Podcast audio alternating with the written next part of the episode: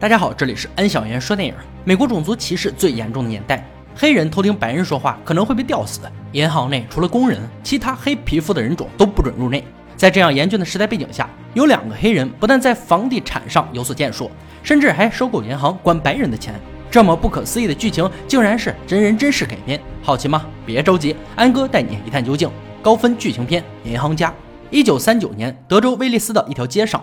一个黑人小男孩正在给白人擦鞋，两位成功人士趁这空隙也没停止交谈，说的都是各项赚钱的业务。二人走后，黑人小孩掏出笔记本，将听到的话语中的关键词记下，这是他的习惯。擦鞋之余偷听白人们谈生意是件很有趣的事。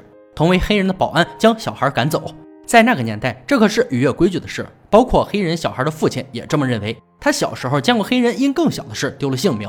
别以为最近没发生这种事儿，他就不会重演。他能看得出来，自己儿子在学习白人怎么赚钱这方面很有天赋。可惜的是，他的皮肤不是白色，再强的天赋也会被禁锢在黑色的皮肤之下。也许只在德州如此呢？男孩如是说道。他的名字叫做盖特瑞·伯纳德。十五年后，盖特瑞在加利福尼亚娶妻生子，妻子的叔叔建议他去航空公司当工人，这对黑人来说已经是非常不错的工作了。但伯纳德大老远从德州跑到加州的洛杉矶，可是想在房地产上大展拳脚的。购房出租才是他到此的目的。叔叔自然不看好伯纳德的主意，甚至担心他因此交不上每月的房租。幸运的是，伯纳德有个无条件支持他的妻子，他坚信自己的丈夫是个奇才，总有一天能出人头地。伯纳德找遍了几条街区，终于在白人驻扎区中相中了合适的房产。他这么多年攒下的积蓄足够买下这栋建筑，但剩余的钱不够装修。妻子提出建议，找个合伙人。她向丈夫引荐自己的朋友马惹发格夏。呃，不是，是乔尔，一个不愁吃穿、油腔滑调的有钱公子哥。伯纳德这辈子最看不上这样的人，绝不可能跟他借钱，更不可能跟他合作。要不说第一印象很重要呢。不和乔尔合作，就得想办法让房子的主人巴克降价。巴克要价四万美金，伯纳德提出先给三万，留点钱装修。他有信心，一个好的环境能吸引更多的租户，最起码能让现有的租户翻一倍。巴克一听，意思就是我借一万块钱给你，让你用来买下我自己的房子呗。好家伙，空手套白狼啊！滚犊子！伯纳德叹了一口气，抬起头，无意间发现了一旁的日历，是中式银行赠予巴克的，署名是贷款经理李德。告别巴克后，伯纳德径直来到中式银行，希望和李德谈谈。前台睁着眼睛说瞎话，李德就在那坐着。他这告诉伯纳德，人家出去了，被揭穿后也不脸红，索性就直接告诉面前的黑人：“李德先生没空见你，哪凉快哪待着去。”没办法，伯纳德只能在银行门口等待。不知过了多久，终于是守株逮到了下边的李德，提出巴克的名字，让李德稍微驻足，可以仅仅是敷衍几句，更别提什么帮忙贷款了。两头碰壁的伯纳德有些沮丧，妻子正安慰他时，巴克兴师问罪的电话打来：“你利用我的名义去银行贷款，符合行规吗？”伯纳德也不犟嘴，不符合。对方一听，语气缓和下来，至少在这方面我们想法一致。接下来的消息让伯纳德难以置信。巴克自己担保，为他争取到了贷款机会。伯纳德能想出违反行规的下作手段，说明他已经走投无路。但这种境地还要坚持贷款买房产，说明他对自己的计划信心十足。所以巴克愿意冒险尝试一下。妻子带着伯纳德到舞会上庆祝。这次乔尔主动找上伯纳德，想要帮忙。他喜欢看到黑人成功，即使伯纳德对他的态度并不友善，但依然遭到了拒绝。乔尔也不恼怒，年轻人有点脾气很正常。虽然他自己也是个年轻人。数日，伯纳德喊来表弟，着手为房子装修。家中突然来了两个黑人，吓得从巴克手里租房子的白人老太太，在听闻巴克将房子卖给伯纳德后，老太太咬牙切齿地说道：“这是属于白人的建筑，你不能拥有这个地方。”伯纳德也懒得理会他，侧身让出过道。没一会儿，表弟的白人朋友马修前来帮忙，愿意接受每小时一点五美金的佣金。他不在意是否为黑人打工，只在意到手的票子是不是绿色。工作进行的如火如荼之时，院子里来了两名警察。白人老太太打电话投诉了，说伯纳德冒充建筑主人。伯纳德早就准备从身上掏出地契副本。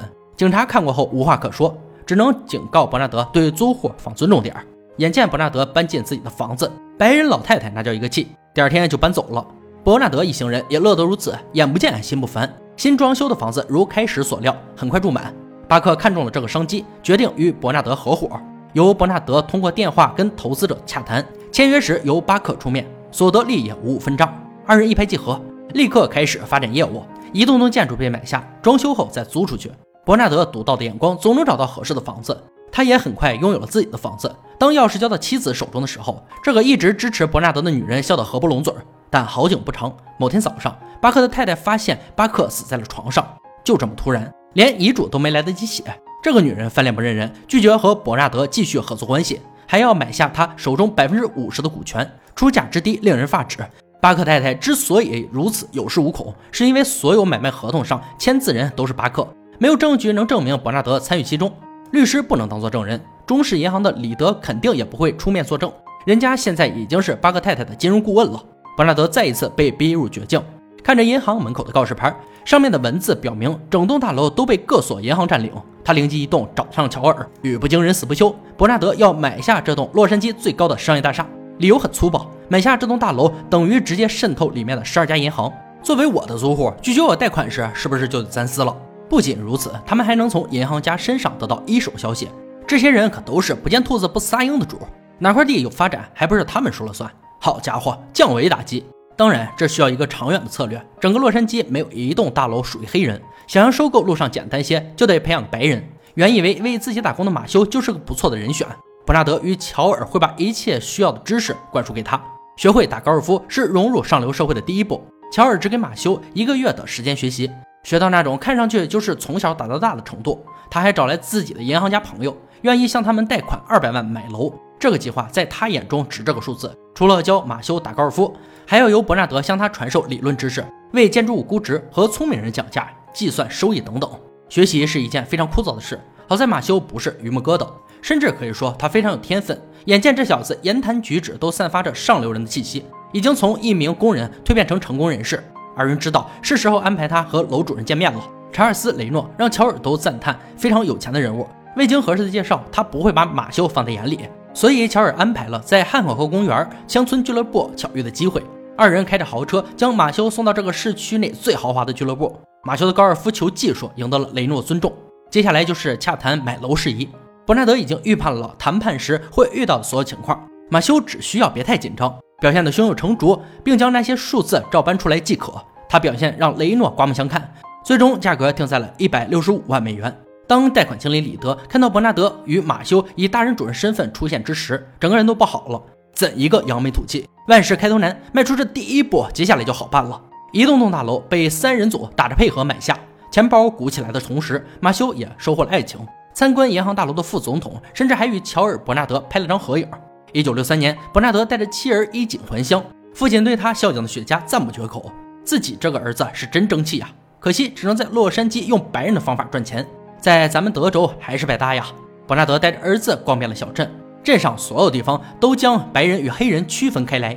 银行门口擦鞋的黑人小伙，甚至都只为白人服务。眼前的一切让伯纳德难以接受，再加上老父亲的那句感叹，让他做出了一个决定：改变德州。怎么改变呢？当然是先从自己拿手的地方开始。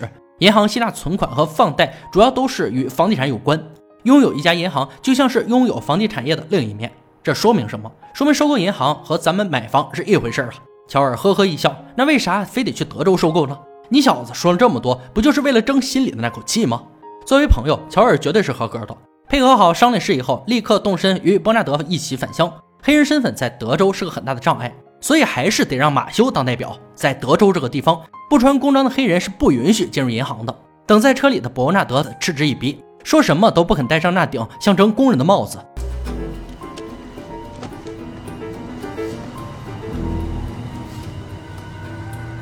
大陆银行收购事宜很顺利，相比于买下大楼要简单不少。回到车上，乔尔看到伯纳德头上的帽子，很诧异。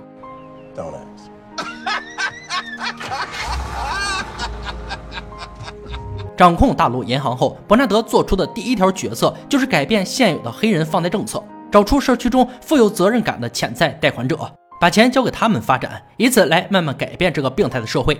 当然，这件事不能到处张扬，不然他们受到的打击将是致命的。一语成谶。在马修一星期内批准了十四项贷款申请后，野心勃勃的贷款经理佛罗伦斯发现了端倪。他跟踪了马修，发现这个比自己年轻十岁的加州小子竟然在和一位黑人探讨事宜。福无双至，祸不单行。马修的妻子也搞起了事情，他很不满，让马修来德州常驻这个安排。说好是做合伙人，怎么你还是被操纵的那个呀？这将是一处伏笔。不久后，佛罗伦斯找上门摊牌。镇上的人要是知道银行为两名黑人所有，那肯定会损失不少生意，你们说对吧？